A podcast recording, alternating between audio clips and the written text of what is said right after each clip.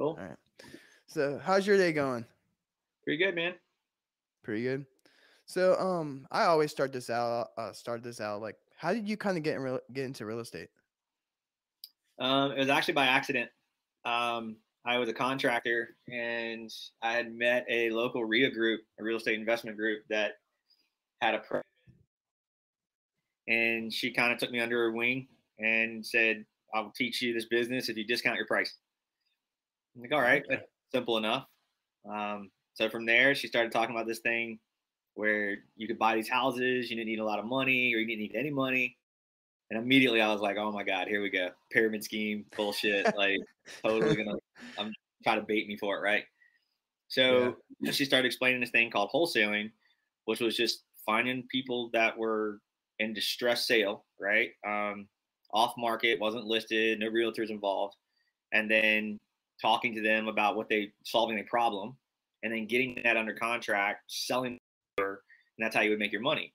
So Mm-hmm. it didn't take any credit. It took a little bit of money for marketing, um, a few systems and processes you had to put in place. But I think my first deal I made like five grand, and I was like, Oh, "Holy wow. shit, this is real." Um, So so take me through that first deal. How did that like? How did you find the deal? How did you? She kind of probably helped you with the paperwork side and Yeah. And then the back end. so I didn't know anything about the paperwork side of it. So everything was she was of the We Buy Ugly Homes world. I don't know Yeah. if you've ever heard of that or listeners have, Yeah, you see them around here all the time. yep Yeah, mean, they're pretty much national because it's a it's a franchise, right? It's a national franchise that Yeah. they sell ownership in. So she had the paperwork already and was helping me with it. Um, and basically, what happened was is I was just out. They call this thing called driving for dollars, where you just go and drive neighborhoods that you've already done the legwork. Okay, you know what things are going to sell for. You've got an idea of what worst case rehab is, and you've basically pre vetted your numbers. So you're skip tracing by actually pulling that information and trying to find that seller's info, which is either a phone number or a mailing address, or you actually physically stop at somebody's property, knock on the door because it's all trashy looking, like tarps on the windows, overgrown grass, whatever. Um, and that's how it started. I was going door to door through neighborhoods at just crappy houses, and I'd knock on the door, and that's where it started. So So how, how old were you when you did that? I'm 45 now, so I started in 2010. Oh, okay. So you started like later in your career, like, hey, I just gotta more or less just figure it out. Yeah, I was just doing the contracting stuff, and it just I just wouldn't like it because I from background. He was a contractor. Um, it's just a rat race, right? Like you're Yeah. constantly. I tell people that you're basically babysitting 50 plus men, right? so, and I didn't like the feeling of always just paycheck to paycheck, all the bullshit. That, I just didn't like it, right? I didn't like the feeling of Yeah. constantly chasing your tail. Um, and really, how it started was me going to that real estate meeting. Was I was trying to jar up more business for my contracting company. yeah. That was that was how it all started. So I, if you talk about my progression, I started as a bartender from my 20s and like had a great run, enjoyed the hell out of it. But then when I got out, I was like, I don't have a skill, and this was really, you know, like you having to sell things at the bar to shots or beers or specials or whatever. Like I was a salesman, just didn't realize it. Um, so with people, I'm naturally kind of extroverted. So from there, I left that and went into the beer industry because somebody there that was bringing beer in was a rep. And I was like, sure, Yeah. I'll go work for him.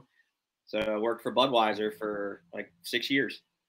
Um, Oh wow. delivery route, you know, got better at sales, got better at, you know, that kind of stuff. And then got out of that, decided, all right, well, now I'm going to, I guess, go start a contracting company. so I started a landscaping company. Um, ended up getting a good amount of deals there as far as like customers. Um, ran that for a few years and then ended up coming off of that and doing construction work.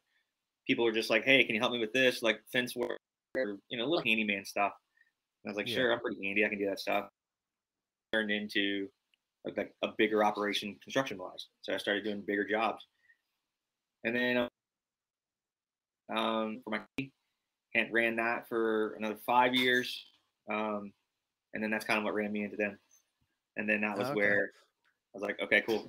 Def- get the other side. So who, was the person that mentored you, by the way? Her name was Patty Robertson. Oh, I love her. So she does a lot of property management around here. She I know she used to own the uh franchise uh We Buy Ugly Homes. Yeah. But did did you end up buying that from her? No.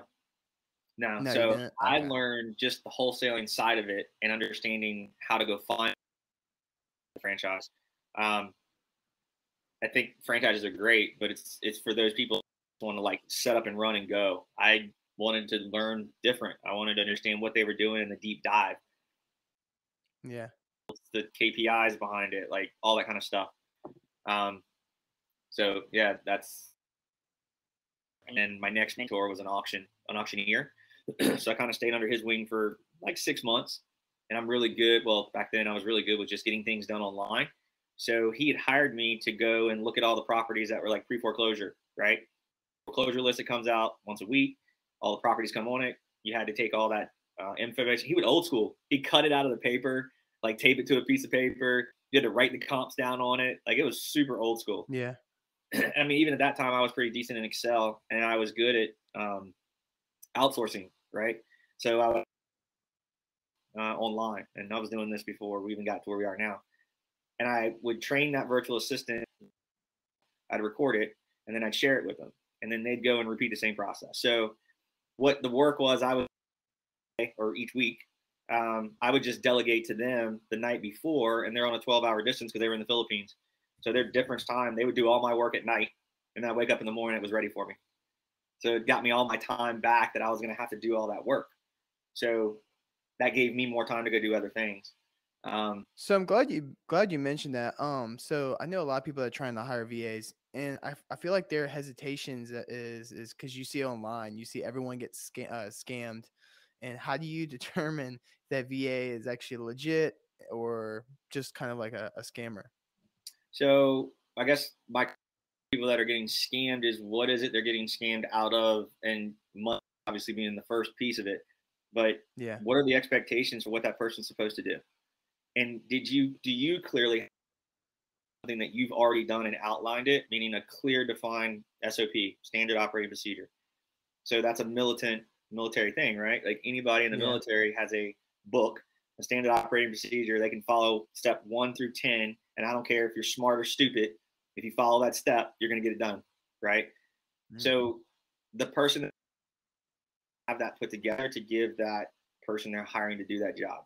I would say if Yeah. people are getting scammed, they probably don't. Um, the hiring side of it, uh, you're going to get so many autoresponders in the beginning, right? So our in the beginning for me, my clear one was I want detailed work. And then it's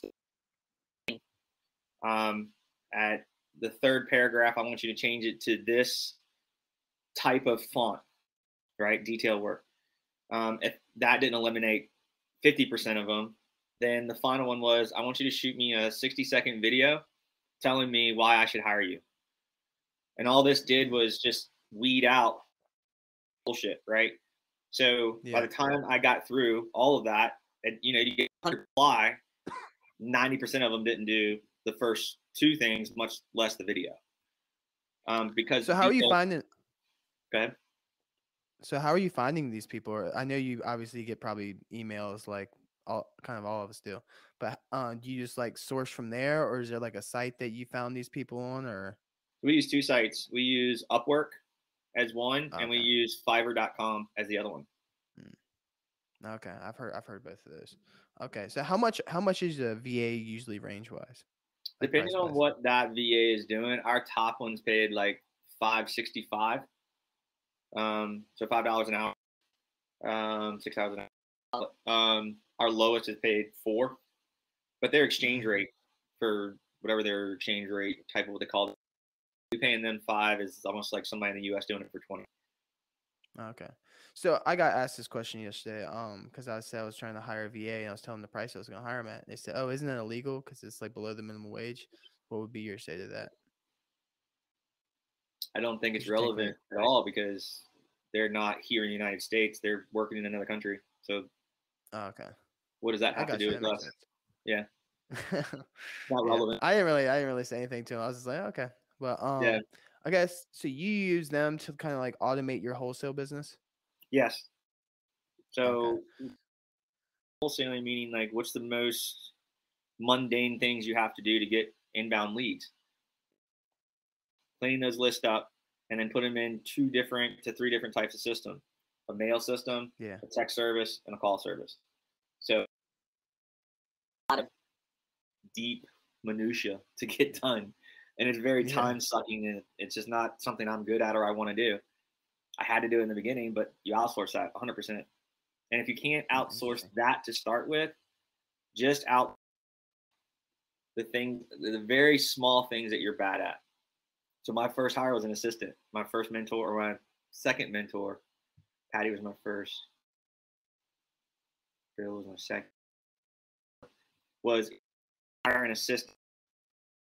You will never be able to grow a business. Yeah. 100% true.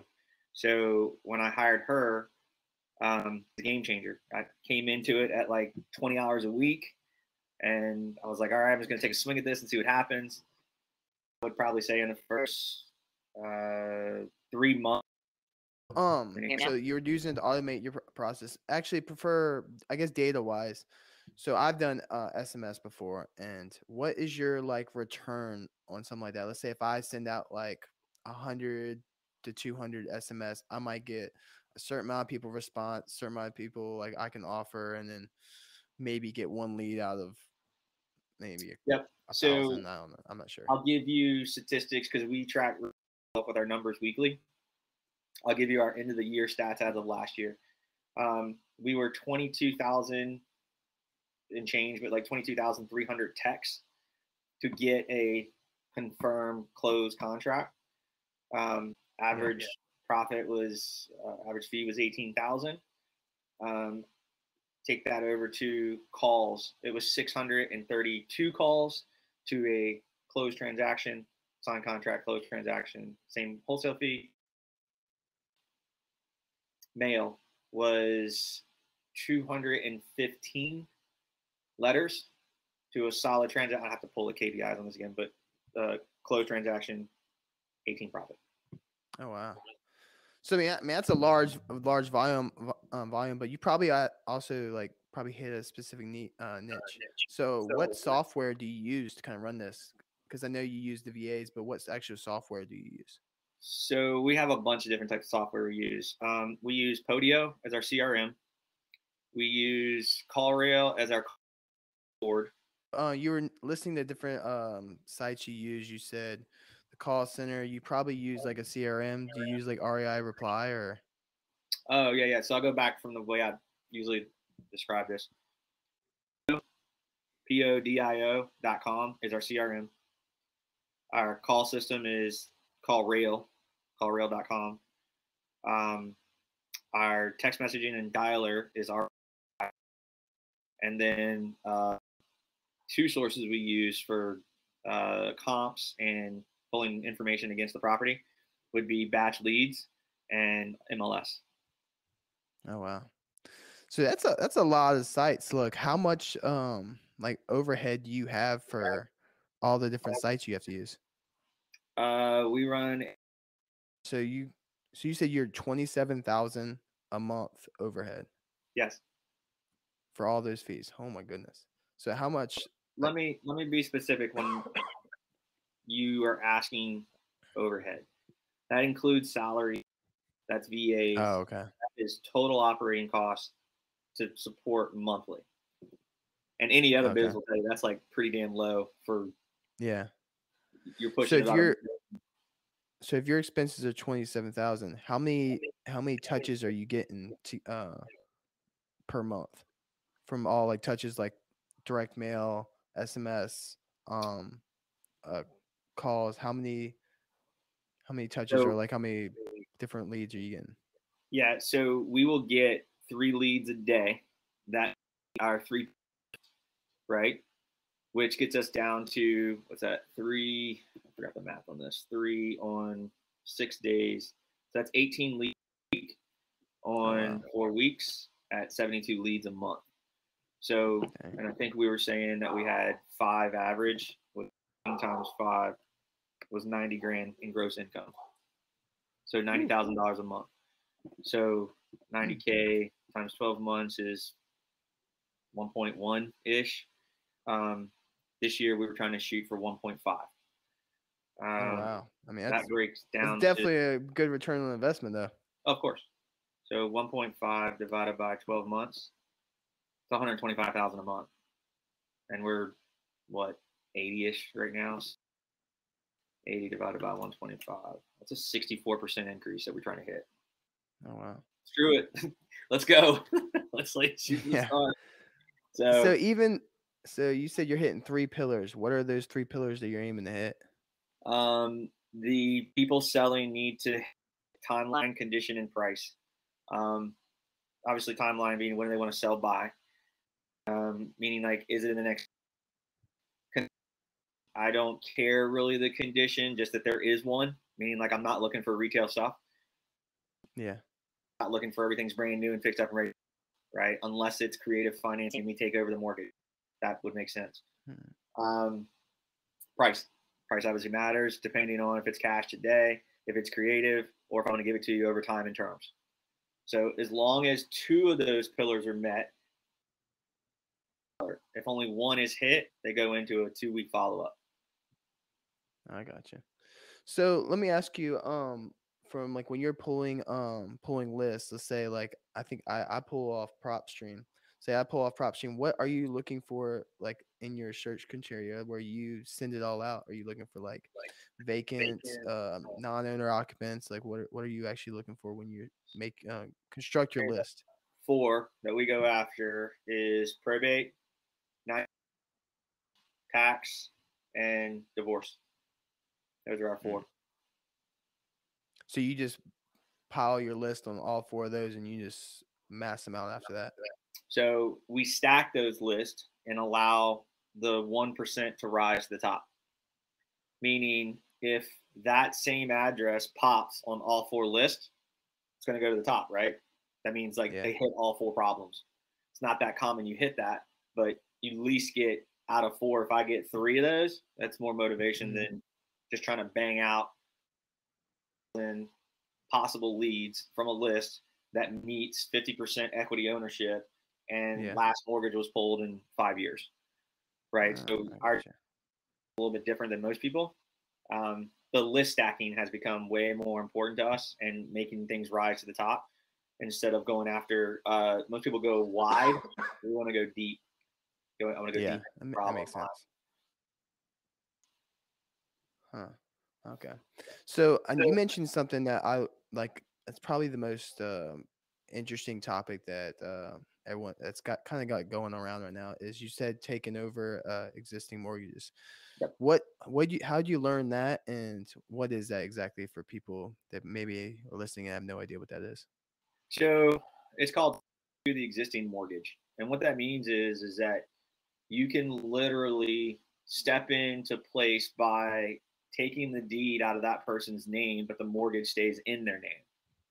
And everybody always asks me like, who the hell would do that? Because then they're liable, but yet they're asset. And what's funny to actually say is, is there's more people now in today's space and time than there was I don't know, maybe even three years ago. So all the mortgages that are pulled, think about if you can payment, I'll just go for quick numbers. Hundred thousand dollars owed on the mortgage, and it's a five percent interest rate, or uh, let's just go with it was for the past three five years, three percent, right? And I'm just going to throw a quick number and say like their monthly payment's five hundred bucks. Well, I can go in payments behind. Let's say that's five grand and I can give them five grand as well. So I'll pay the closing cost, I'll give them money, and then I'll catch them up out of the rears. So now that mortgage is current. I just leave that existing mortgage in place, and then they move out, they get their money, and then I make monthly payments directly to the bank. I'm going to take that same property. I'm either going to turn and rent it out. I'm going to do what's called a lease option slash rent to own. Use it like a bridge loan and go in and say, I might have to put 30, 40 grand into it, but I didn't need to get private money or a hard money loan for the 100 grand because I'm using the bank's loan. Right. Oh wow.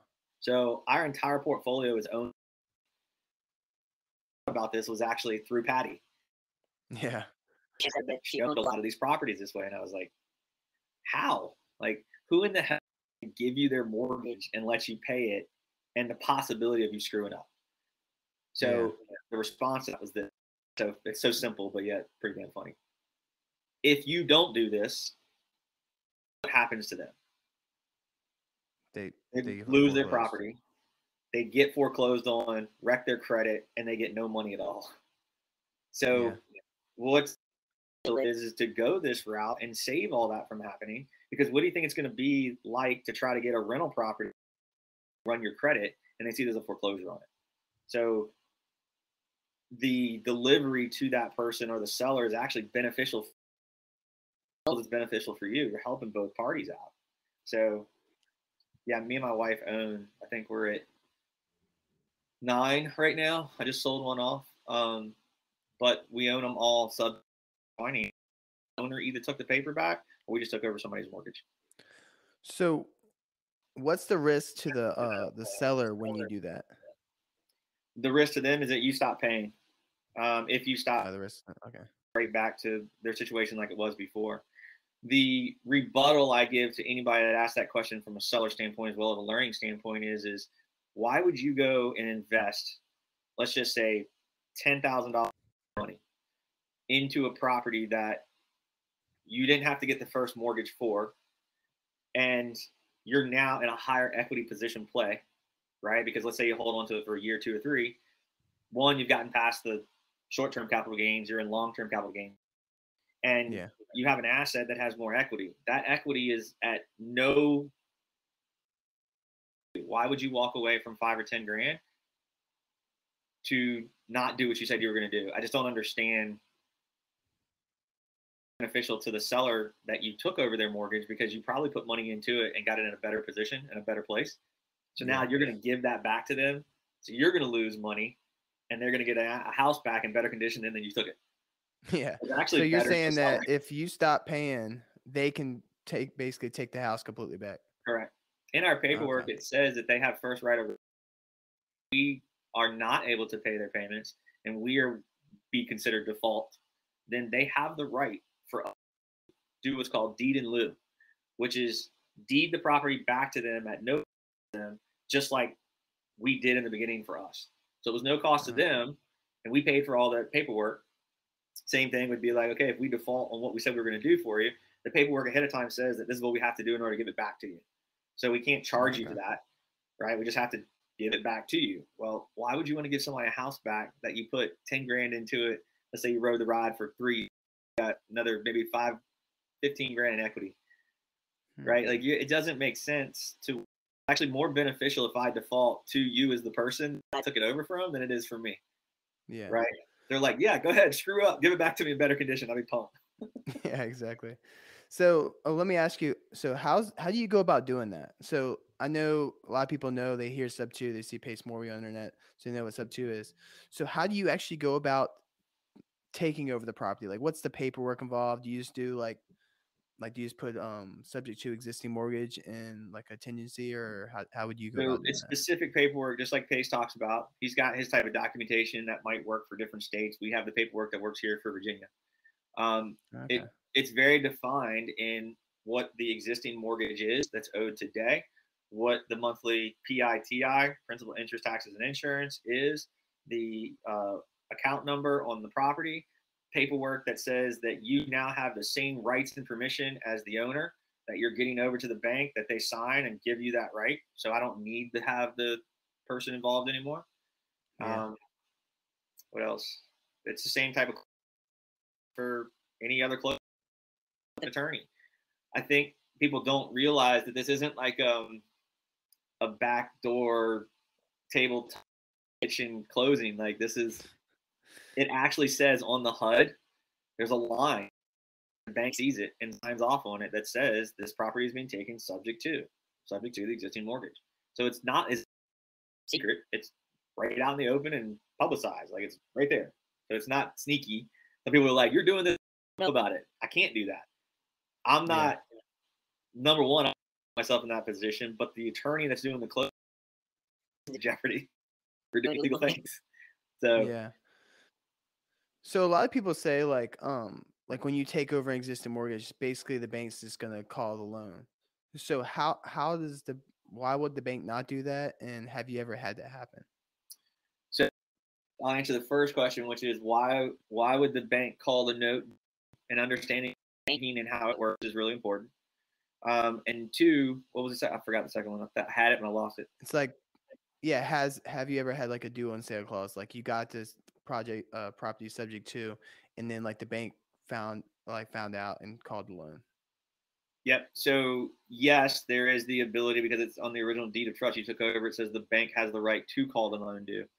The issue that most people don't recognize the bank is in the business of lending money, not owning houses. That just happens to be a a byproduct of what they're doing. They lend money against a house, which is the asset. In the banking yeah. system, if you have a defaulted piece of paper, you can't lend any more of that money out from the fractional lending standpoint. Okay. So why would a bank take a performing note, which allows them to keep lending money, and call it due to where it's now not? Because if you make it non-performing, it's got to come and actually come in so they can lend it back out. So yeah. banks don't want to call notes due only because of where we're at as far as not getting into politics, but fractional reserve lending, right? And what money is actually worth in the papers today, which is next to nothing. It's lost its value down to what a dollar was is now 92 cents versus a dollar, right? So it's lost that its, its buying, buying power. And again, the bank, why does the bank want to call something that's performing on their books due when they need yeah. they need performing notes, right? So they can sell those notes off to other investors. So the idea that the note is going to do its percentage is very low. Um, I yeah, I and I wouldn't even be scared if they did. You'd be like, all right, call it due. Yeah. Worst case is you got to pay it up. You go and put a private because you took over a note that was at a really low rate, at a low interest rate, and the numbers made sense anyway. I wouldn't really care. So, so you're buying these houses subject to, but they would still make sense even if they called them. So what if you bought like someone was maybe like on the higher end, had a really low rate, like a two percent, like they were, but so, if, you, if they if they called it, then you're paying like probably like six seven percent. And it may not be a good deal after that. Well, that go, correct. That goes back to what you're underwriting and buying the deal to begin with. Did you underwrite yeah. it correctly, saying that if I did have to come do with this note, it still makes sense? And you would take it down, right? Knowing that the exit strategy would say, yeah, I got a higher rate, but it still makes sense because of its location, maybe its equity position. If you put a little money into it and you put it back on the market, not full blown, but we call whole tail instead of retail. It's just in between wholesale and retail. So lift it and put it back on the market and get rid of it and get it off your books. So that's all part of the underwriting in the beginning. If you don't know how to underwrite why you're taking this sub two with the possibility of it do, you shouldn't do it. That's yeah, all part of the beginning, knowing numbers. So let's say okay, you same thing you you normally do when you buy a house. You're putting a um existing mortgage. Boom, you get the house. You're probably putting it. Are you putting it in LLC? Because I've known some people that say they put it like in a land trust too. Why would you use one and not the other? So it just depends on what you're trying to do. Like I would say, from a lending capacity to the future protection of the asset. If this is something you want to hold long term um, versus short term, short term I'd go an LLC. Long term I would go a trust or something that's because a trust is not public information, right? Yeah. It's not developed by any governing body right? It's developed by you and it's developed by an attorney and it sits in a file cabinet. There's no annual filing to it. There's no dues to it. There's none of that. It's it puts together, it sits, and that's it. So whatever happens in the background is between you and the attorney that filed that paperwork. Versus an LLC um, is constantly being scrutinized, right? Like yeah. you've got to change if you change your registered agent versus your principal office, that's got to be updated. This is all for legal purposes, right? So to me, it just it's depending on where you're going with the future of the asset. If I'm short term, I'm gonna LLC it. I might open yeah. up an LLC and do one or three flips in it and then I'll shut it down and open up another one. Right? It's so cheap to do that, and at the end of the year for bookkeeping, it's not worth the headache to not do that. It's Yeah. also asset protection. You got to look at this as though um, from a multi-million dollar level versus a few hundred thousand dollar level. So if somebody sues that LLC, how many assets are in it, right? And what's what's up for grabs is what most people say, Yeah. right? Like, I'm coming after your LLC for what? Because it owns all of this stuff, and that's what I'm trying to grab. But if I do that, and it only owns one LLC, and Yeah. I know that problems are coming. You could, I mean, this is literally what attorneys say to do. Like, it's the paper game. I'll bankrupt it. I'll sell all its assets off to somebody else, and then that's a new LLC. You got to go do everything it takes to get the whole of information on that one. So it's a Mm, shell game I got you. right? Yeah. And it's like every attorney that ever talks about um, litigation and what they do to like scrutinize LLCs, that's what their job is. That's what they there's specific law for just that to go after people that don't follow the rules inside of their LLC, and then Mhm. those attorneys go after them. So short game LLC, and then long game is a uh, like a trust or a land trust. Um, a reason that I've heard that people use that is because the banks can't see who actually owns the property. Like they put it in the land trust, and then they put the beneficiary as the LLC. Is that kind of what how it all works? That's a way of doing it. That's a way of doing it. I guess my question would be: Is what when you say the banks can see it? What is that? What is that statement for? Um, I think that I think this is just my me talking to a couple people. I think it's the reason they don't want uh the banks to call the loan, so it's just like an, an extra step to because they're probably renting it out cash for cash flow because they, they got that two percent rate. They could probably cash flow way higher if So it's uh, you're strictly it the saying the main reason is for not calling the note due. yeah Yeah. So I, again, I wouldn't care about that. I would more care about the tax implementation that would happen than I would about the note being called due. Um, it's easier to file things under an LLC and write everything down as a tax write-off and not have to pay income tax or capital gains tax because you ran it like a business like you're supposed to Yeah. and you wrote everything down, right? Versus you're saying that it's more so for asset protection, which is a, a long-term play, yeah right? So I'm not. I would be more concerned with the tax implementation more than I am about them calling the note due. Mm. So let's say they use the um that land trust for like cash for cash flow, Yeah. uh, or actually in general, um, let's say they do subject to. I've heard one of the reasons banks calls a lo- calls the note due is because they don't get their own insurance on the property because let's say the seller takes their name off the ins- uh, insurance and they don't feel like they have to pay the insurance, they take the insurance off, and the person forgets to call uh, put their own insurance. So one, that would be a default of contract because it says in the contract that the existing insurance has to stay in place, whether that's insurance on the property or mortgage insurance, right? So on the other side of that is you can't claim under that insurance anyway because it's under always have a separate policy on the property or else you have no claim right to it. Yeah. right? So if the property burns down and there's an insurance policy, the first person it's going to cover is the first loan position person, right? That's no matter what what kind of loan you get, it's going to cover the bank first, right? They're going to cover their ass. Yeah. Yeah. Following that is what's left for you as the person that possibly had equity into it, which is the person that's on the mortgage, right? It has nothing to do about when they transferred it out because remember the deed is what transfers, not the mortgage. So you have to already have a separate on that property for either your LLC or your trust or whoever is that person holding the deed. Otherwise, you have no claim to it. You have no way of hmm. getting any money. So, so I guess So I another one one question would be if when you were just starting out doing this, what was kind of your fears and things you didn't didn't didn't, know, but you wish you would have known when you first started? Oh my God. If I had taken the time to get way better at underwriting, understanding comps correctly and doing them right, which I did that way late. I went and finally went to like local appraisers and asked them how they did it and then followed their uh, math, right? Yeah. Um, and then just talking and understanding psychological behind sales talk understanding the human psyche understanding how people think um, you are not selling or buying a house. It's just a byproduct of what you're solving as a problem.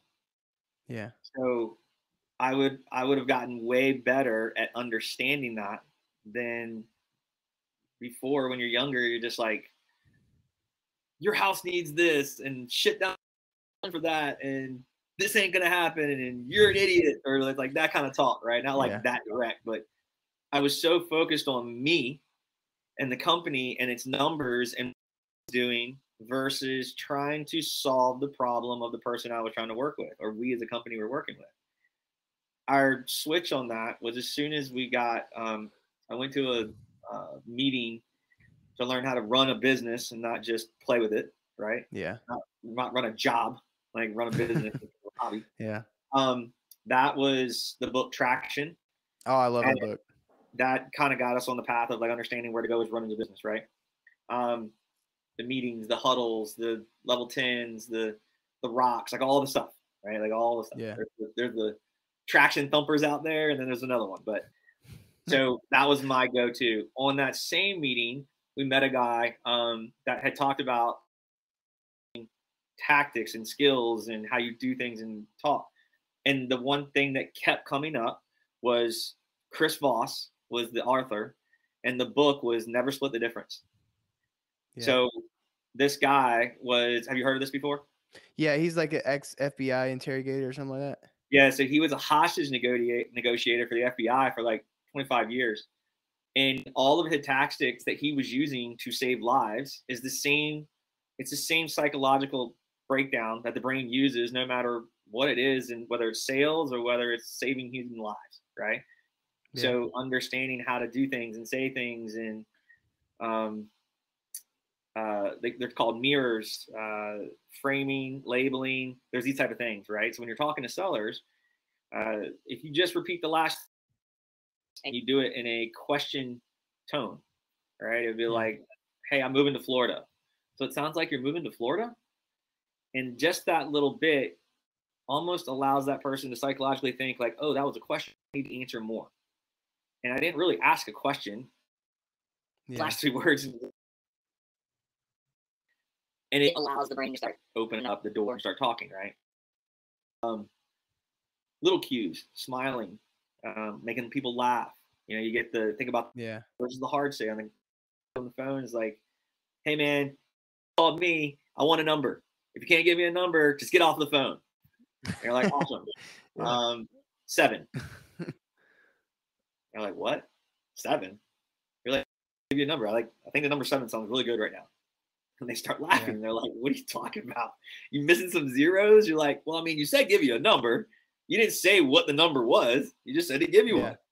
So if we're not on camera now seeing this, but and you're on the phone, you can hear somebody laugh. You can probably tell they're smiling because they're cracking jokes, right? That is a neurological thing that the brain changes its prospecting of like, I'm not angry at this person anymore. I'm laughing because I'm having fun. So that lowers the guard of feeling like investor and home seller and you're taking advantage of me and like all this kind of stuff.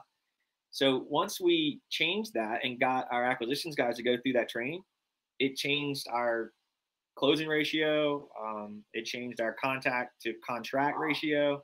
Just a game changer. I would suggest anybody that's trying to do this take the time to get better at your sales talk. Get better at yeah. listening. You got two of these, one of these for a reason right? so like shut up and listen yeah. and take notes because those are what's going to get you the sale. And at any point, this is always another one. That person that's working with you has to trust, like, and believe you and or the company you work with. Everything else is irrelevant. Price usually yeah. goes out the window, right? So we've made offers 30, 40 grand under what other people are offering and they were like, we just didn't like the way they sounded. We didn't we didn't think they were genuine. We thought they're full of shit. We felt like they're gonna drag us in the mud. And there's yeah. little things that help. So I would suggest really understanding how to run a business and then understanding how to talk to people from a sales perspective. Yeah. That would have been a game changer years ago for us. yeah. So I read two kinds of books. I, I, usually read business books and like psychological books. I love the psychology books because of that. And I think I read the book. It was called I think it was Flip the Script. Um, and he talks that. about uh well, I, th- I have to i think i'm pretty sure it's flip the script but it's basically he talks about how people um so basically how we talk to people is not how people receive everything so right. how people receive thing is like a, a very like almost like fight or flight at the very beginning and you got to like continue to break down their walls and how to how to get to uh, people because it's like if let's say like i answer a phone call right now uh, and I don't know who it is. My first thing is either like I'm just gonna get mad or I'm just gonna instantly hang up. So it's like, how do you break past that? That break past that, and I think that's what the like the psychological aspect of that is like. I think it's really cool to learn. And um, what I think the best book I've ever read on that was like How to Win Friends and Influence People. Is like thinking Great from book. the other person's perspective rather than your own, and that like even because me as a real estate agent, I've like transformed everything. It's like, hey, like stop thinking about myself how do I help this person help this person solve? Because I think they uh the book How to Win Friend, Friends and Influence People said people are naturally selfish. So if I show you a photo of like 20 people, the first person you're gonna see is yourself. And it's oh. like you can't help that. It's natural. So it's like, hey, how do I make this benefit this person? So yeah. I think that's very good you said that and I fully believe that. Totally agree. Everybody wants to care about themselves and talk about themselves. It's, it's that's all they care about, right? Let them rock with it. So, Take the notes.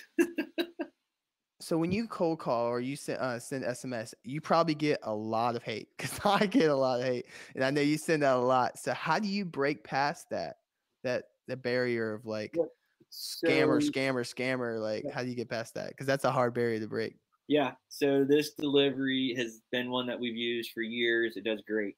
Um, ring, ring. Hello. Hey, I'm sorry.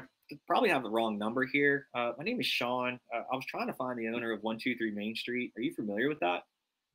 Yeah, that's my mom's house. Okay, your your mom's house? Again, question, tone yeah. inflection, right?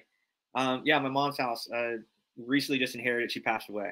Oh my God, I'm so sorry. I didn't realize this was a thing. What do you want? Uh, again, I'm sorry. My name is Sean. I didn't catch your name. My name is Chris. Okay, Chris. Uh, local guy trying to buy some houses, fix them up and sell them, put them back on the market, and maybe hold some. Does that even sound like something that might fit you? And what that opening line does is it tells people right out of the gate who we are, what we do, and what we're looking for. Right. Yeah. So we are giving all of our qualifications in a questionnaire form that is asking for help from them. And you're right? giving so the bottom line up front, just right up front. But I'm always asking for permission. I'm always asking for help, right? Um, are you familiar with the home? Yes. Um, does it even sound like something that might fit you? I'm giving you the ability to say no, right? Yeah. Um, I'm always asking permission. And if you approach that way and that all the time, the amount of pushback becomes completely. Mm-hmm. The other one I tell people we teach is that we use and we teach is that we never ask, and I mean ever. I don't care how many bed, bath, and square footage the house is. I can look all that shit up later. I do not need to ask the seller that question. Not in the first, second, or third connection point we have with them. I don't care if it's phone, email, or text. None of that question gets asked until we've had three touches about anything about to do with the property or them. Never ever do I care because you can look all that up. Why do yeah. you need what year was the home built? Who the fuck knows that? Nobody. Like how many bed, bath, and square footage? You sound like every single person that's always calling, asking the same shit. So yeah. if that one little piece sets us off different from everybody else, that'll make us stand out. Mm-hmm. So I think that opening line has been one of our our massive game changers to no matter defensive, no matter what it is, it's you can't really be defensive to the question because it's always asking for help. Yeah. So let me ask you: Are you the one actually doing that? You said use REI uh, call center. Is it like a voice recording, or is it like some uh, VA um, doing your script to call? Or so yes is the answer to. We don't do uh, the drop VM or whatever that recorded thing is because it, we found out it was just too testy and, and illegal. Um, I think text message is about to start to get there because we're starting to get a lot of pushback. There's codes kicked out and saying like you didn't meet the right criteria, you had too many opt outs. Like we're starting like to get keywords that text message flagged. is going to be a problem, right? Um, so I don't know, man. Um, So let me ask you for like the text message aspect of it. Yeah. so I've sent out a bunch of them and I get every once in a while, it's like, hey, this is illegal. I'm going to sue you. Sure. what, how do you, how do you, how, cause don't you have to on the bottom, don't you have to give people an opt out? Like say, hey, text stop to stop this or whatever. well, if it's coming from a system, then yes, you have to have that ability. If it's one to one, meaning like you're not on a type of set line, dialer, automatic something, then you probably are going to run into a person to person issue. The other thing is, is that you're not selling, you're buying. yeah. there's a gray area there. People being like, "Well, you are selling because you're selling your services to buy their home." I'm like, "Okay, I think you're squeezing the line on that one." yeah. Uh, let me go back and answer the question for a second. Ours is VAs doing the cold calling. There's an automatic from an AI type scenario on REI reply. We've built out a flow process based on keyword responses will automatically respond back. So I know everybody's in the GPT AI chat game right now, but like we had started this a few Yeah. years ago where we had already built that out as a flow process because we had taken all of the responses and then condensed it down and gotten like the top 41 to 43 words of responses we got, right? So Mm. even when someone come back, they don't make sense because it it doesn't it nuance. I think nowadays you can probably change that with the new AI stuff, but Oh yeah. so VAs will take care of the cold calling. Um, text messaging will be the VAs creating it in the system, and then the AI automatic is just as far as like the auto replies. But back to is it illegal? I'm not. I don't care if it's like. Let me let me say that I very I'm gonna preference it very carefully. Six hundred in our system, and we're beating them all the time. And we're constantly seeing people say it's illegal, you can't do it, I'm going to sue you. Actually, we actually know two people in Hampton Roads that made a complete business model out of this, right?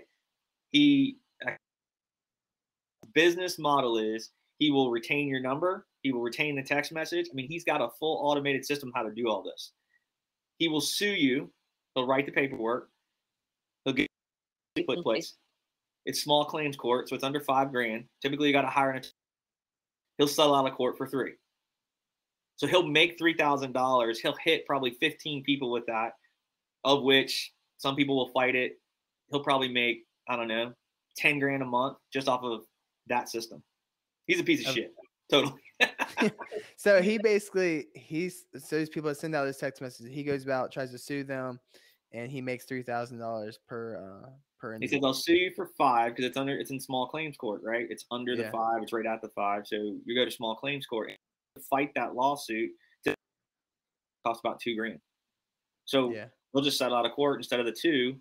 That goes to take the fight and then have to pay the three and get to the five. Don't pay three grand. Just go So away. if you had to pay him the three grand, no, that's I, I, out of out of principle, I would fight him Yeah. because I, I just don't. I'm petty I'm like that. Yeah, I, I just don't. And I would probably get some more people because we all in that world and that in marketing, we've all been like, this guy ever bangs on your door, you want everybody want to go in on him? You're like, hell yeah, let's go. so you That's, the, that's hilarious. But that's Yeah. that's super messed up though. it is. Like that's his whole business model. is Just uh, a piece of shit. It's a business model. You make money doing it. Attorneys going after people that go to the hospital or ambulance chasers or do probate. And you're you're a piece of shit for doing it. I'm like, yeah, you think what you want to think. I get it, and everybody's gonna have their thought on certain things. I don't feel like probate's bad. We're actually helping people solve problems.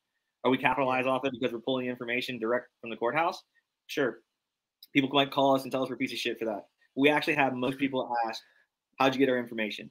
And we don't tell them that we went directly to the courthouse. We tell them it's a third party because we are paying somebody a third to get the information for us. So Oh, I'm not we're not lying about it. Hash out how we did it because then you're just looking to get over a hurdle of how'd you get my information? You didn't realize it was public information and it sucked, right? So yeah. again, we're trying to help solve problems.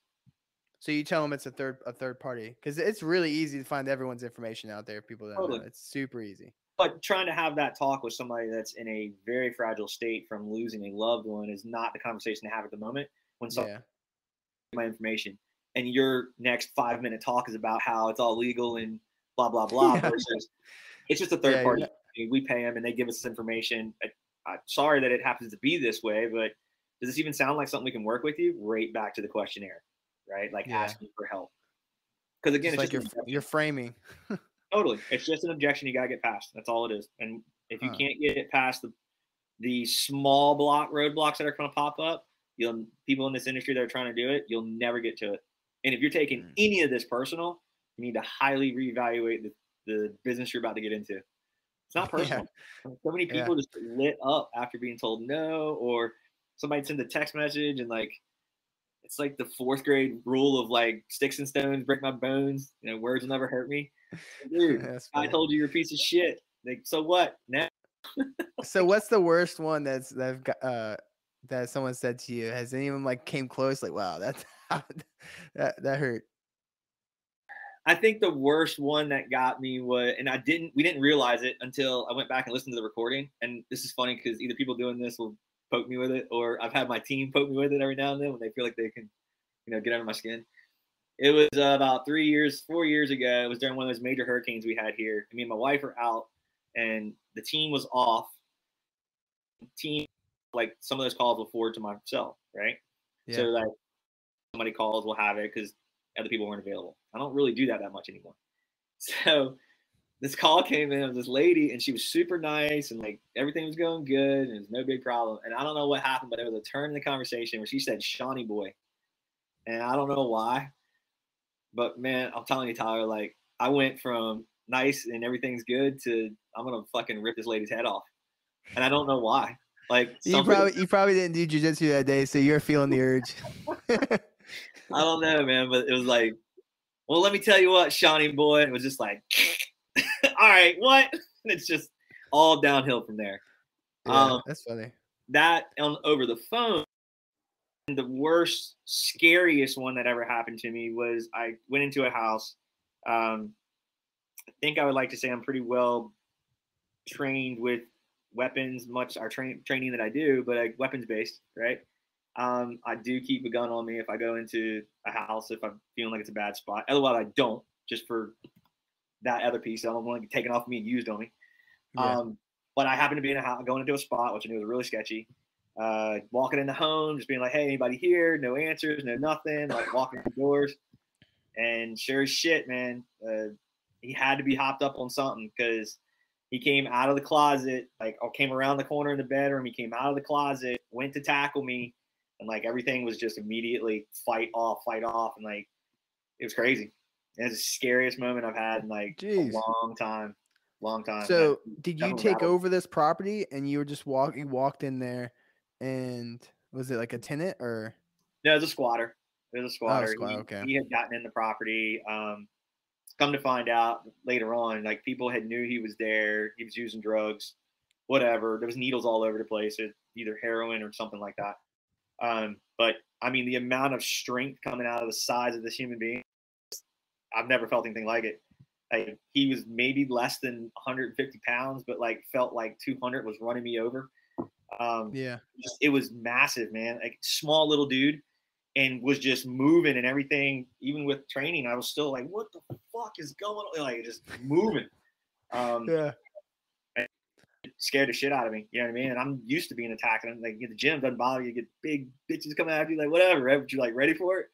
yeah Um, probably one of the scariest moments I ever had. And it's just like, God damn. Now when you walk in houses, it's it's another. so I know okay, so I know a lot of cops and they've said like with like um suspects that are like drugged up, it's like they have like a whole new level of strength. Totally. It's like he said, I don't know if their adrenaline's hitting or something, but they just like he said, uh, I can't remember. It was like uh, years ago. I don't even think it was in uh, Virginia or somewhere else. I just met someone. He said that they had to tase this person that was on drugs like multiple times to bring him down because he was like wired. They don't know what he was on. He's on Yeah, we the had- we- zombie apocalypse stuff. we've had some guys that uh, train with us over the years that are FBI, local police, whatever. Um, the weirdest one he said he ever had was he had a guy's arm chicken wing behind him, heard his shoulder snap, and homeboy still rolled out of it like nothing was wrong, and his arm was just like, that's crazy. Like you got to be on something to not feel that, you know? Yeah. He said he was just it was crazy to see because I mean I can barely get my shoulder behind me and up just because I have tight shoulders. he said yeah. he heard the crack of the shoulder and the arm moved up the back and he let go and was trying to hold him down and like the guy just turned and like his arm flailed around like Jeez. ran off. He's like, what is going on?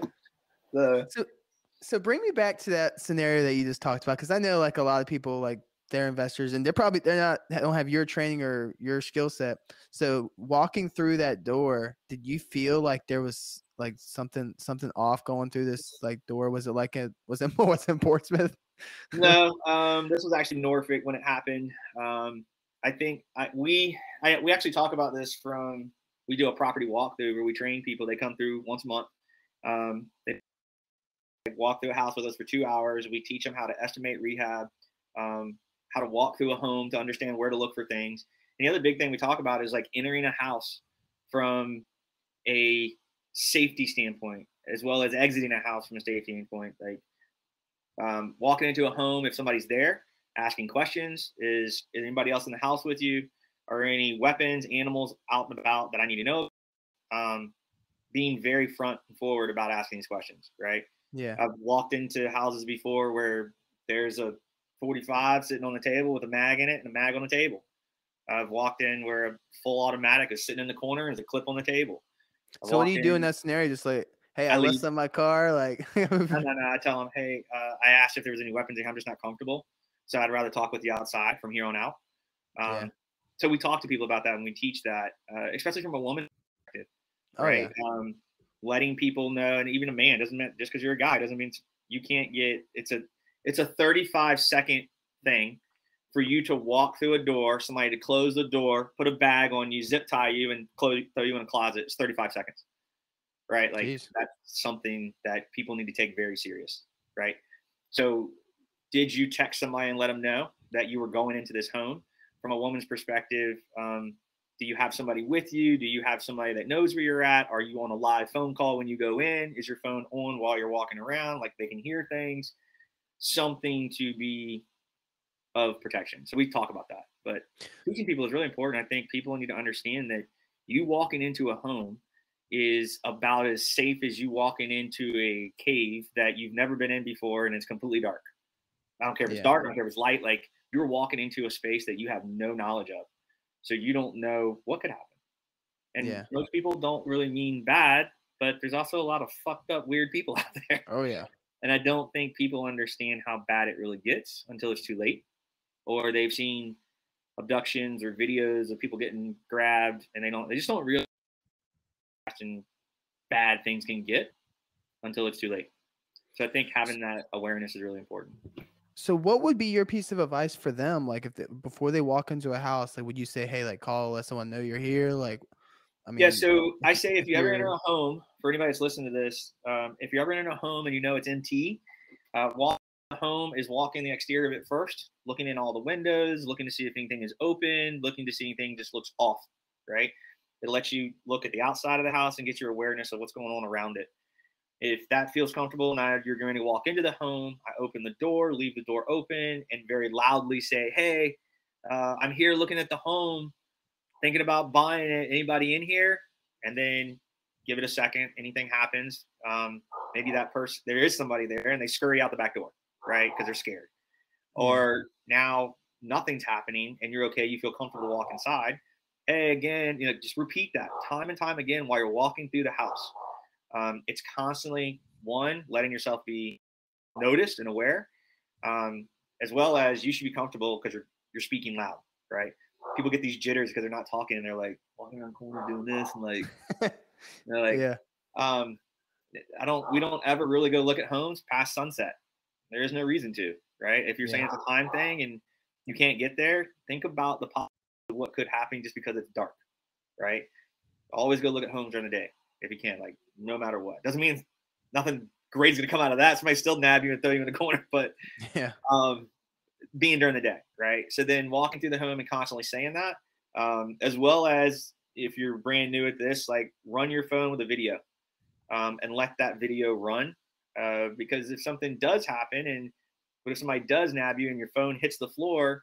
There's another example of like you told you text somebody, and told them you're going to be there. Maybe they come and you got grabbed, but your phone's still there. If it's able to get into, then hopefully you can see that video and you could hear something or like something like that. Um, Yeah. Just be aware, right? People are so unaware of their space. Um, they're too busy on this, or they're too busy like talking to somebody. And we talk about this from uh, a woman's defense class that we run uh, and we teach, which is when you're walking from building to car, being aware, right? Your head's on a swivel. You're never on your phone. Um, when you open your car, you're looking through the car. You're looking in the back of it. You're looking obviously where you're going. Um, sometimes before you even get in the car, you do a complete 360 walk around it. Make sure you're not seeing anything open or people hiding, like weird shit. Like there's a bag Yeah. next to your car that looks weird. Don't get in your car.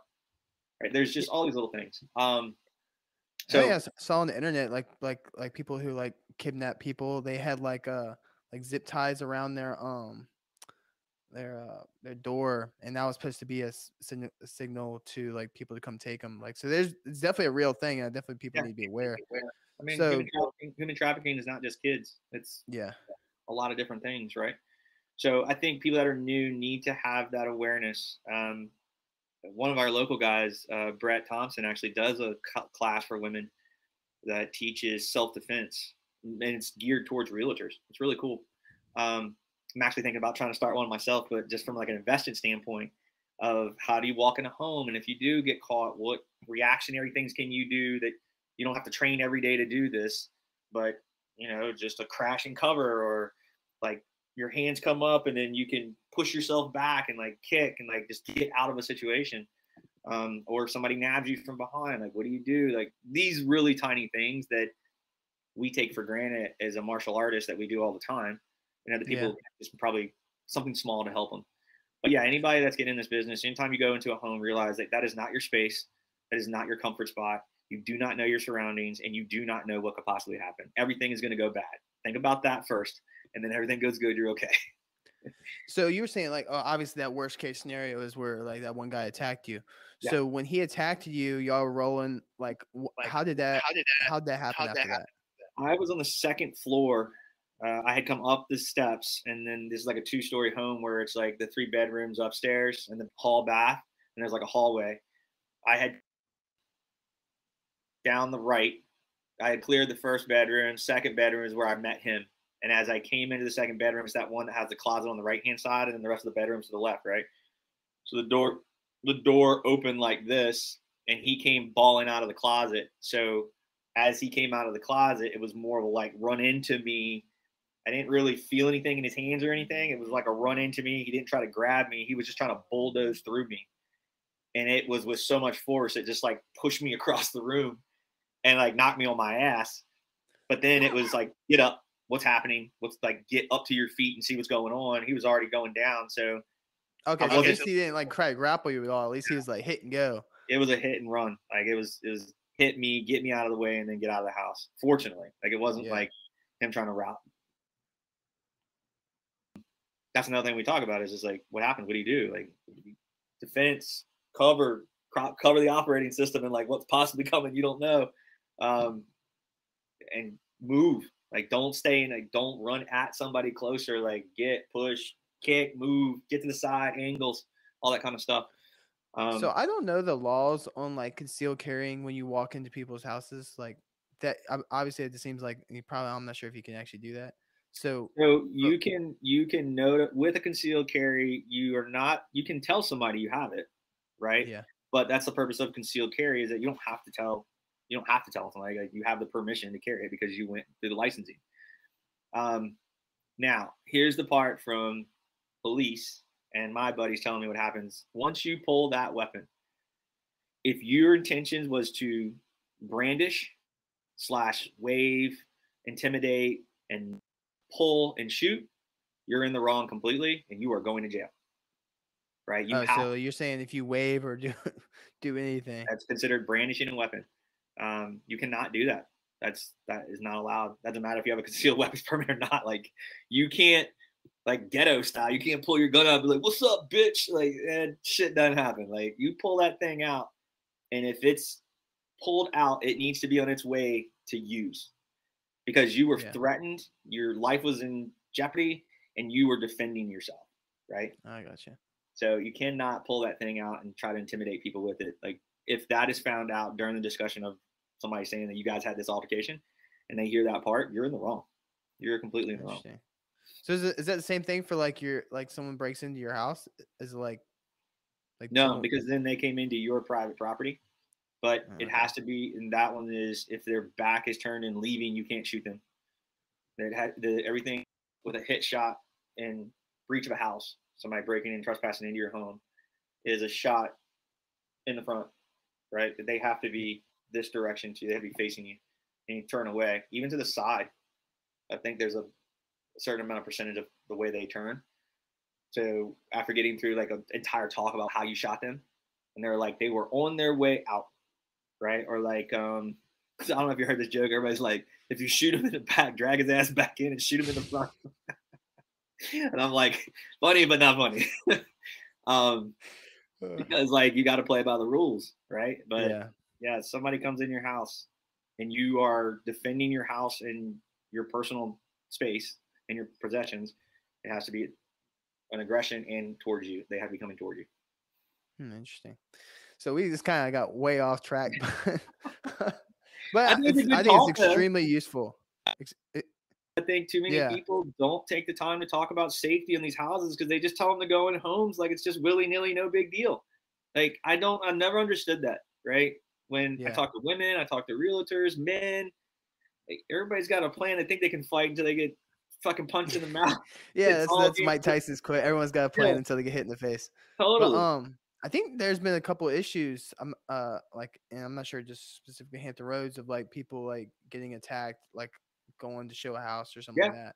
So it's definitely a real thing, and definitely people need to be uh, aware. It's, it's like, it's I'm just gonna real. ignore I mean, it because I don't want to hear uh, think about it kind of mentality, which I've known yeah. a lot of people have. It's like, oh, if I don't think about it, it's that's that won't happen to me. It's like the ostrich with hand in the head in the sand. yes. Yeah, basically. But um, so get back to I guess the real estate part. Um, so you did sub sub two, you do wholesale. Is there anything else you do? Um, I've done a little bit of lending lately with the money that we yeah. have. We just started that like uh, about a year, maybe a year and a half ago. So we're very picky about who we do it with. It's the guys that we sell our deals to because we yeah. can. Um, either we've sold them deals multiple times or we're comfortable with them because we've seen their work. We know the the validity or not the validity. We know the ability that if we need to, we can go get money from them later because of the assets that they own. Um, yeah. We've done new construction. I did that probably three years ago and did a few of them and banged them out. Uh, we did a few pop the tops where we took the little 900 square foot houses and went vertical on them and added square foot to them. Um, I jumped in with a, a developer slash builder. Um, went out in Chesapeake and found like this one area that just had a bunch of parcels and people that owned them. Um, teamed up with him. That was pretty cool. I got creative on. He actually taught this to me. Uh, go get me the lots. I'll pay you X amount of dollars per lot. But if I don't pay you all of that up front, I can actually pay more and just let me pay you off as I sell them. So he actually taught me how to record a second deed of trust as my wholesale fee. So if it was, I don't know, oh, wow. eight lots at 80, you know, 10 grand each, it's $80,000. You add another five grand on top of that. That's more money. So I recorded that lien position against each house, each parcel. Uh, so where, where do you find these paperwork at? Because you said specifically there's a specific subject to uh, paperwork. Do you just find online? You just talk to you know attorneys. attorneys around here? From attorneys, they already have all this paperwork. It's very uh, the norm, right? Yeah. Um, we're not talking about anything that's not brand new. We're not talking about anything that's like cutting edge. I know it's cutting edge of like being expressed to a lot of people in the industry that's new. Yeah. But this has been going on for ever. Sub two and owner finance has been going on for ages. Um, the paperwork that's used is the same thing. There might be little nuances changed over some different stuff that's changed laws, maybe, but otherwise, all those attorneys have it. It's a plug and play. It literally is a plug and play. Like you're just going to change this name to this tax ID to this address to this buyer LLC. Like it's very standard stuff. So for attorneys, do you use specific attorneys? I've I've realized some attorneys don't like understand certain yeah. things. So who's it? What attorneys do you use here, and what questions can you ask if you're not in this area to make sure that your attorney has any idea what you're trying to do? So I would say get with your local REIA group. That would be the first and foremost because that's going to where you're going to find a lot of the people that you need in your team, right? The attorneys that understand wholesaling, creative financing. Go to that REIA group and meet the people there that can point you in the right direction. Don't try to go find it on your own. Yeah. Um, the uh, wholesaler, or this is another one. Like I went to uh, Ohio recently. We were in Canton, Ohio, to do some deals with a guy. Like we're doing dispo, they're doing acquisitions. Um, I was like, "Do you have anybody that you know of?" And he's like, "No, I'm brand new at it." And I was like, "All right, cool." So I went and Googled sell my home fast cash in Ohio, and then pulled up Canton, and it had like three different ones. So I called him and told him who I was. And I was like, "Hey, I'm the wholesale out of Virginia. Um, I'm trying to do some deals in your area, but I'm trying to find some attorneys. Maybe I can work with you, but I'm trying to make sure I have the right people. And they were open. They were cool shit. Like, yeah, call this person, call that person. We got yeah. this title company, we got that attorney. You know, this one's good with that. That one sucks at that. Like, they were very going back to networking, right? Networking and is your network? Is that how it says? Your, net- your network is your net worth. Yeah, yeah, something wow. like that. Yeah. So, so what uh, attorneys do you use around here? Because I mean, I've so I got three that we we use all the time. Um, Coleman and Coleman is in Virginia Beach. We've got Jenny Cologne out in Chesapeake, um, and then Hanger Law has recently moved down to Virginia Beach, but they operate in Southside Peninsula and up in Richmond. So okay. those three have done us really well. And here's the other thing: I will tell people that are listening to this find more than one. Find more than one attorney to do closings because if you put all your eggs in one basket and something goes down, man, are you screwed, right? Yeah. Um, I've learned this over time and I've learned it from other people now to where we will literally bounce our files. Like, okay, that one's got one, go to the next one. That one's got one, go to the next one. Now rotate back, go to the first guy, and we'll just on all of them. And it's been a game changer for us for, I would say, multiple reasons of closing, but just not overwhelming and feeling stuck with just one person that has all of your files. Um, that was another one that I, I highly suggest. At least get two when you start, not just one. Find two attorneys. Yeah, I've talked to two that I that know subject two really well, and that's Kaplan and um, yep. Hanger Law is the main yep. two I've I've, I've started with Kaplan when I first got in the game, and he's done really well, and he helped me a shit ton, and he's an awesome dude. He just yeah. got really big really quick right? Yeah. Um, well, if you know what you're doing, yeah, he's a big operation, but I still like that kind of like mom and pop feel. Um, I I like now that I'm where I'm at in the position I'm in. I like that kind of uh, we'll take care of you feeling instead of just a number. Yeah. I feel like that's kind of what happened over at LTs, and he's great. I'm not bashing on LT at all. He's a great company, does great business, and I still would love to work with him. I just know where I'm at and what we want as a company. We still want that little more mom and pop feel, and I feel like okay those other attorneys give us that feeling, whether it's on purpose or whether it's not. I don't care. Like that's a personal thing that I want as a company, and my team enjoys it.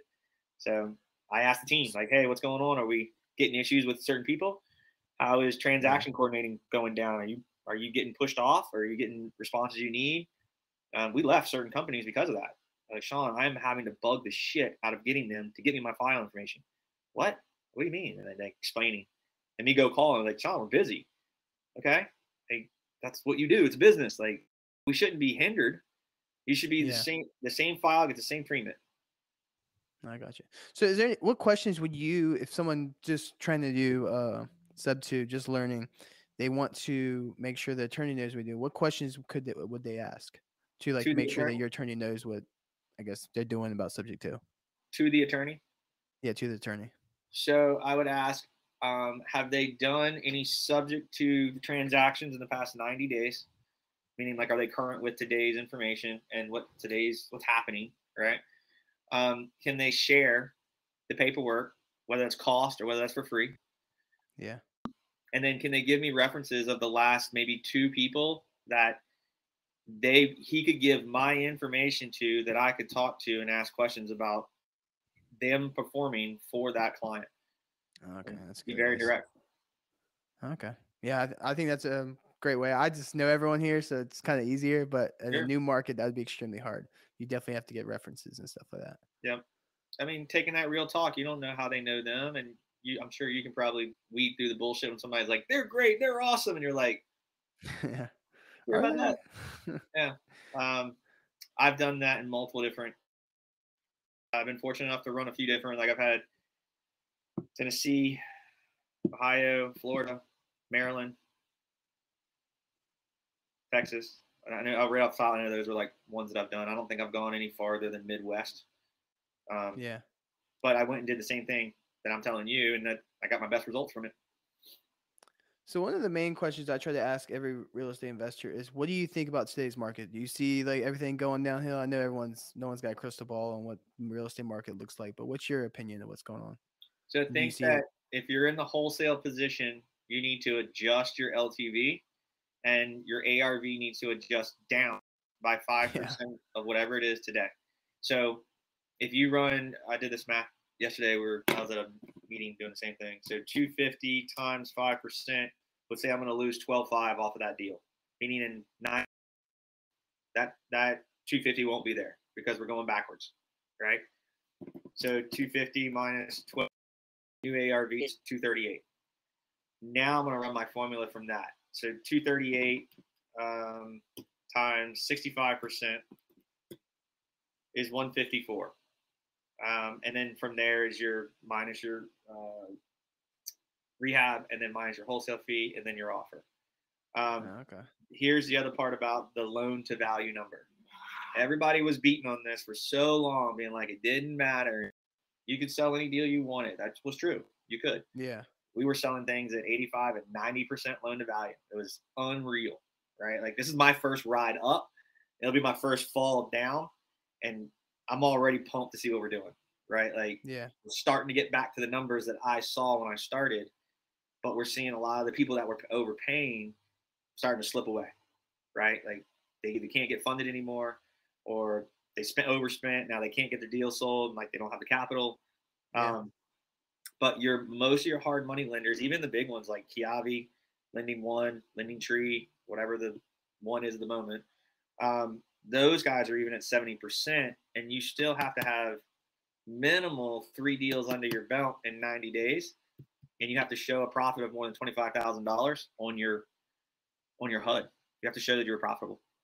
Mm-hmm. Um, so they're pretty stringent on theirs. Private money lenders, we're writing at 65, and we're requiring 10% of the purchase price of the table. Um, versus before, it was like you could just let the whole thing ride, and interest would ride until the end of it. That's not happening anymore. You're getting 10% of purchase. Um, you're paying interest on the way. Yeah. So I would tell anybody that they need to adjust their math if you're in the wholesale space, and then flippers need to adjust their math for down. Like we're in a military market, and we're we're not even getting hit nearly as hard as some of the big big oh, boys, oh, yeah. right? I've heard as high as 20% off of ARV that they're running backwards because the market's crashing so hard and not getting what they need, right? Um, so what do you think? Do you think uh, the market's gonna like really tank? Or are we going into like a hardcore recession? Well, I keep saying recession, but is it like actually even here? We're already in a recession. technically, we're, yeah. Yeah, we're already technically in a recession. Um, I don't know, man. I, I try to stay tight to this line, but yeah. if you stay at your if you stay at this, you've already reached the top moment, and it's not gonna go any higher great. Do I feel like Chicken Little in the fall sky or the sky is falling? No. yeah. Like um I think if you adjust your numbers like you're supposed to now and you pivot better than most people are not doing, and they're like ostrich in the head in the sand, right? They're not paying attention to it, or they're bitching and complaining instead of adjusting. Um, then I think everybody be fine. Because I mean, if you look at this is the other thing that I've learned from all my mentors and current lenders is I mean these guys are in their 70s and 80s, right? And they've been through multiple of these cycles. So if they can go from back in the day of the 80s and the 90s at 10 and 12 and we've been babied for the past 3 to 5 years between 2 and 4 and you got people whining about 5, 6 and 7, yeah. You're in for a rude awakening, right? Like this is coming back to the norm, which was just what it wasn't. I mean, me and my wife even refied our place at like two and a quarter. We're like, what the fuck? Yeah, no. Free money. Um, yeah. So I think it's just adjusting with the times and you'll be fine, but you've gotta not be the one that says that you're not gonna do that and then expect to be okay. Yeah. Realtors, I think, are gonna get pinched really hard. The ones that have had it easy and just put it on MLS and they don't gotta do anything. They can go play golf day and like all that kind of shit. That's gone. You know, that, Yeah. that'll wipe those guys out. Um, the ones that want to do the work will stick around. The same thing with the wholesalers. The one that want to do the work and pivot and change will stick around. Okay. I'm So never what going would to be your best- what would be your best piece of advice for someone just starting out? Let's say they're willing to do all the work. What would be your best piece of advice for them just starting out, just learning? What would be your best piece of advice for them? Organization and get with somebody that knows what they're doing. Don't try to go do this on your own. One, there's Yeah. way more information out there than when I started for free, right? And really good information. You just have to put it to work. Don't be so concerned about not making all the money up front today. When somebody says they want to split it 50 50 and you're worried about that and missing what you're going to learn through going through the experience, Yeah. that's a very bad mindset. Right? It's a really bad mindset to be in. Um, so organization and get with somebody that knows what they're doing, and provide like when people say like provide value, like do something to help and stop taking. Stop being Yeah. somebody that's always just taking information and being like give, give, give, take, take, take. Do something to help somebody else out that's trying to help you. We do this from a coaching platform. We do it from a lending platform. Like we come from a place of service first. Do that when you try to go work with somebody and actually give a shit about trying to help them genuinely, and you'll get way farther. Too many people are willing to let themselves, um, their morals, their just their ethics go completely out the, do- the door for a dollar. It's Yeah. horrible. You know what I mean? So get be organized, and if you're not, find somebody that is, and then just work with somebody that knows what they're doing. You're gonna take your learning curve way less, way quicker. I I'd go back and smack my younger self and be like, get organized quicker, and go find somebody that knows they're doing quicker than I did, Yeah. and go as pay them as much as I could or do as much as I could if I didn't have the money to go help them reach their goals, which in return is going to help me reach mine. Yeah. So you're almost like help as many people as you possibly can because that's the way it seems like you uh, succeed. You don't really necessarily focus on the top and the money. Say, if I help tons of people, this is this will make me successful. The more people that I help ultimately gets me to the goal. Well, two goals for me. One, it's also what is my passion. My passion is giving back, helping. I love that. I like that feeling. It's also coming from my martial art days, right? You train somebody to fight somebody, and then they do something to win that fight slash save themselves. That's cool Yeah. because you get to see that they learned and did something. From the business aspect of it, it's the same concept. I'm taking the time to teach somebody to do something. In return, we all are in a pecking order in our journey, whether you call it um, real estate, fighting, sports. I don't care what it is, right? Everybody's at a different point in their life. The way I've set up this model is if I can teach a person how to find a deal, they're eventually going to rehab it. Well, they're going to need the money right behind it. So if I can create this whole group that says that they're going to learn how to do it and they do it the way I showed them, and then they need the money to do the rehab, well, I'm here for the money as well as showing you how to do all that. So I'm creating a life cycle that ultimately gets you where you want to be, which is where I want to be eventually, which is just lending money. I don't want to do the rehabs. I don't want to do the day-to-day operation shit. I just want somebody to come to me like, "Hey, Sean, I need to borrow 100 grand." Cool. Six months. Here's the term. Here's the interest rate. Later. Again, again, again. And that's the that's what the life cycle is of investing. I think it's really sad to see people. I, I wish people understood this, but I think if they stop looking down on what wholesaling is and what it does, just because it doesn't fit your exact what you thought model, it's actually more beneficial to learn that first because it teaches you how to find deals, it teaches you how to run comps, it teaches you how to estimate rehab. And if you're Yeah. finding properties at a deep enough discount to turn around and sell it to somebody and make five, ten, twenty thousand dollars, you have a problem finding your own deals. So I think it's really sad that people want to just skip that and then go straight to rehabbing and then just get eaten up. Right? Just like their day job, they can't do the work. What happens when a pipe busts at your house and you're at work and you got nobody turning the water off? Yeah. It's a bad day. You're right. Wholesaling does get like a bad rep, bad rep between a lot of people, especially realtors. Realtors, uh, Totally. realtors, big time. Well, the But, reason um, it gets beat on for the realtors and the reason it gets beat on from other people is because it's so easily said, like all you did was get that under contract and then sell it and make your money. Yeah. Absolutely wrong. You didn't see all the marketing that went behind it. You didn't see all the systems and processes behind it. You didn't see everything it took to get here where it landed on your plate. And all you had to do was say yes or no. And then you saw the fee and then decided that that's what you thought about it. It- Yeah. They don't understand the process. And the realtors, I feel like if they took the time to understand, which is what we're working on this year, is like we're going to do more realtor reach out and try to explain the process and why our numbers are what they are. What I think it's funny is like wholesalers end up knowing more than most realtors in their first year than realtors do business, much less knowledge. Oh So yeah, I agree. we can transfer that over to you, and not make this fighting thing. It kind of like plays on both sides of the field, right? Yeah. The broker doesn't want to know want you to know that because then he's not going to make any money off your ass because you're just making money off your license, not you, yeah.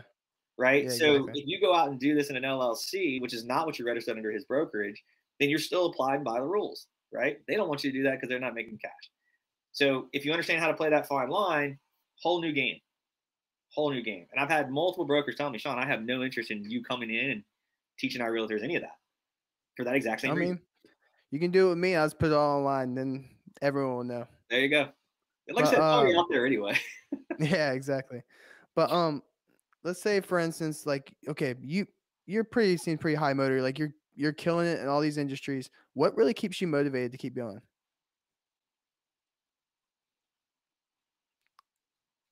I like the I like the fun that comes behind it. I like the challenge that comes with it. Um, I am really big on watching when you teach somebody something and watch it succeed. That's a big thing. It's a personal thing for me, right? Like take everything away from the money. Yeah, When some the first wholesale deal, we recently just had this happen, and I love it every time because they're like goosebumps. I actually get goosebumps talking about it. when you get you teach somebody something to do, and I'm not getting biblical, but you teach somebody how to fish instead of giving them a Yeah. fish, and then they can constantly go do it, right?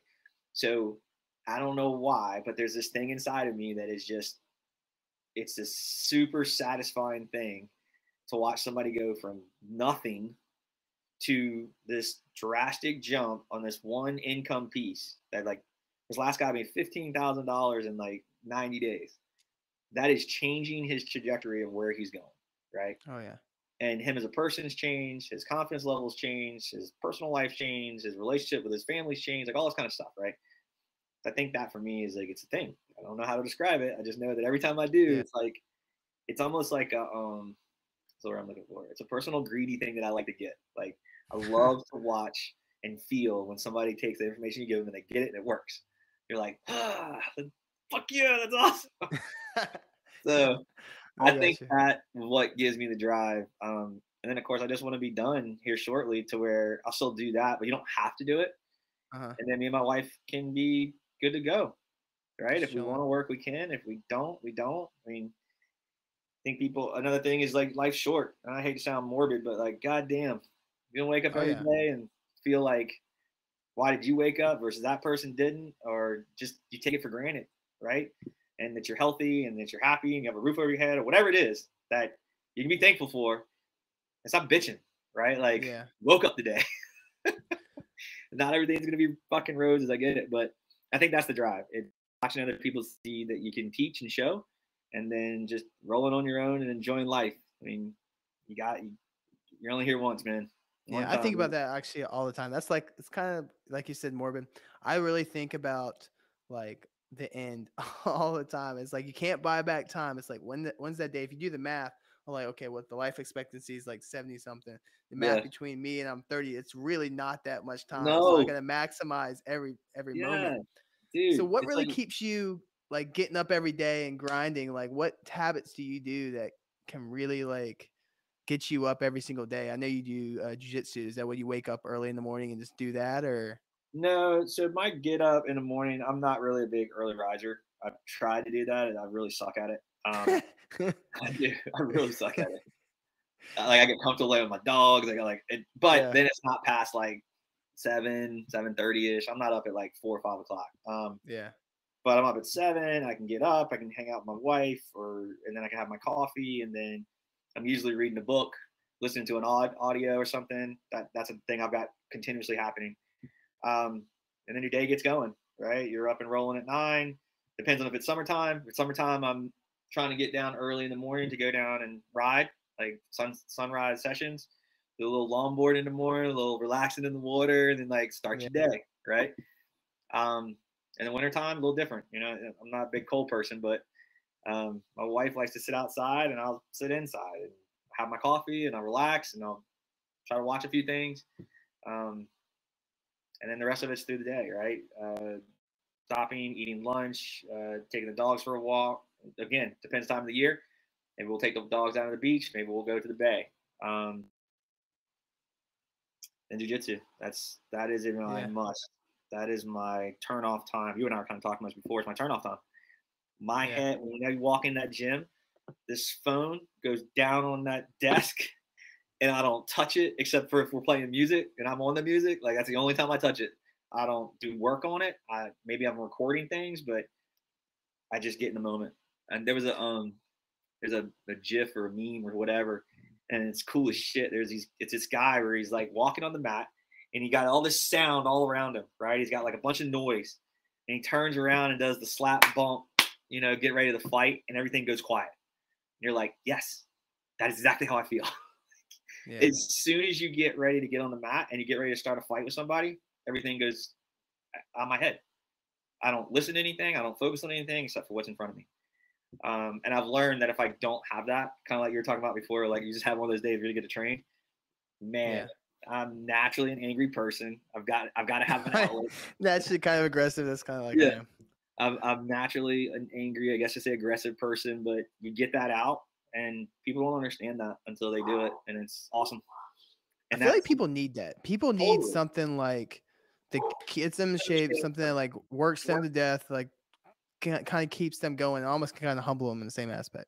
Hell yeah! Like whether it's surfing, whether it's jujitsu, whatever it is for that person, they find their thing. Just find your thing. I mean, some people are just painting. Whatever it is, it's your thing. You've got to take the time to do it because man, this shit will grind you down. Like I think two years ago, I woke up in the middle of the night and had like a panic attack because it was just like a bad month, and I was just like, oh my god. And it was just one of those times, right? And I was like, I'd never felt that before. And I was like, I don't ever want to feel this again ever. Like yeah. this is horrible. And that I remember that week, I hadn't trained, I hadn't taken a break.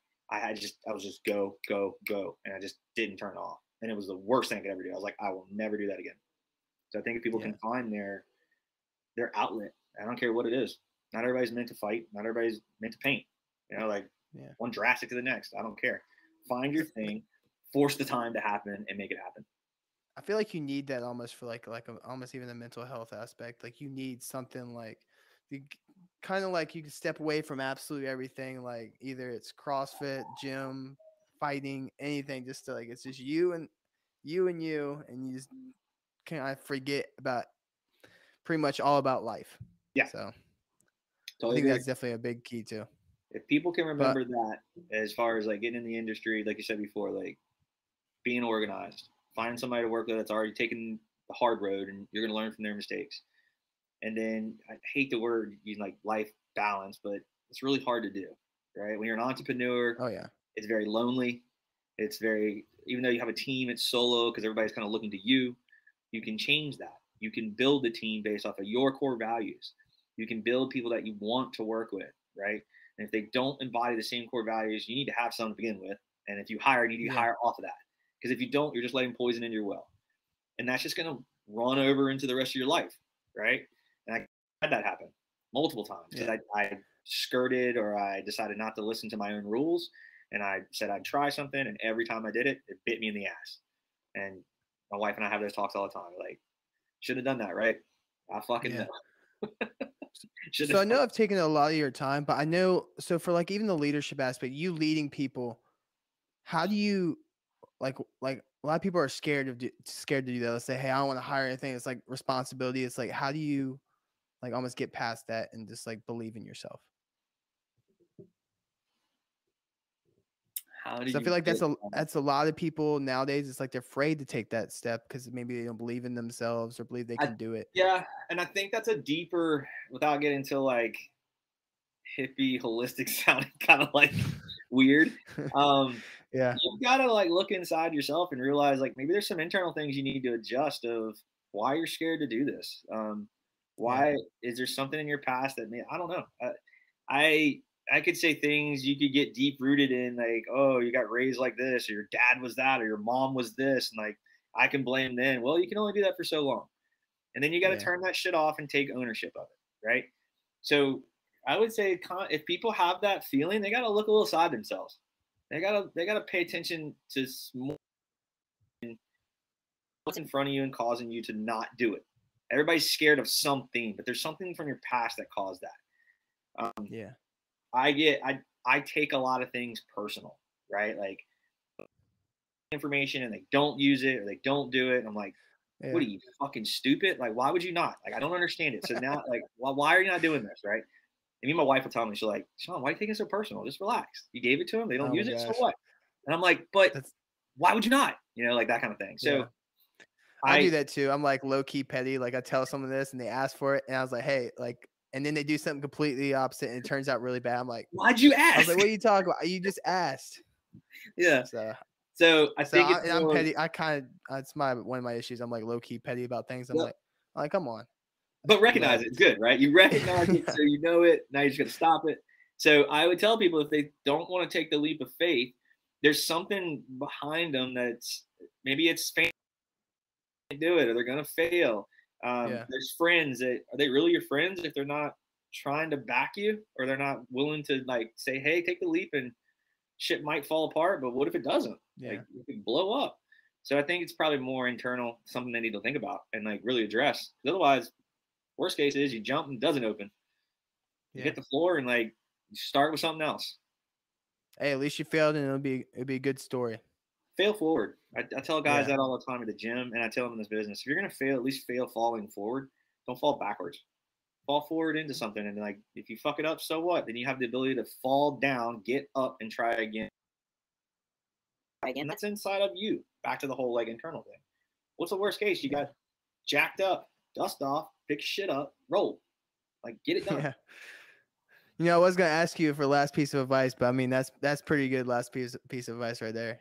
So but um, I know I took up. yourself I know off. I'm taking a lot of your time, but I really appreciate you coming on the show. And I, yeah. I know we went from like, from like a wholesale to sub two to yeah. fighting to life, but I love it. That was it was great. Awesome. I appreciate you coming on coming on our show and sharing our uh, your knowledge with our audience.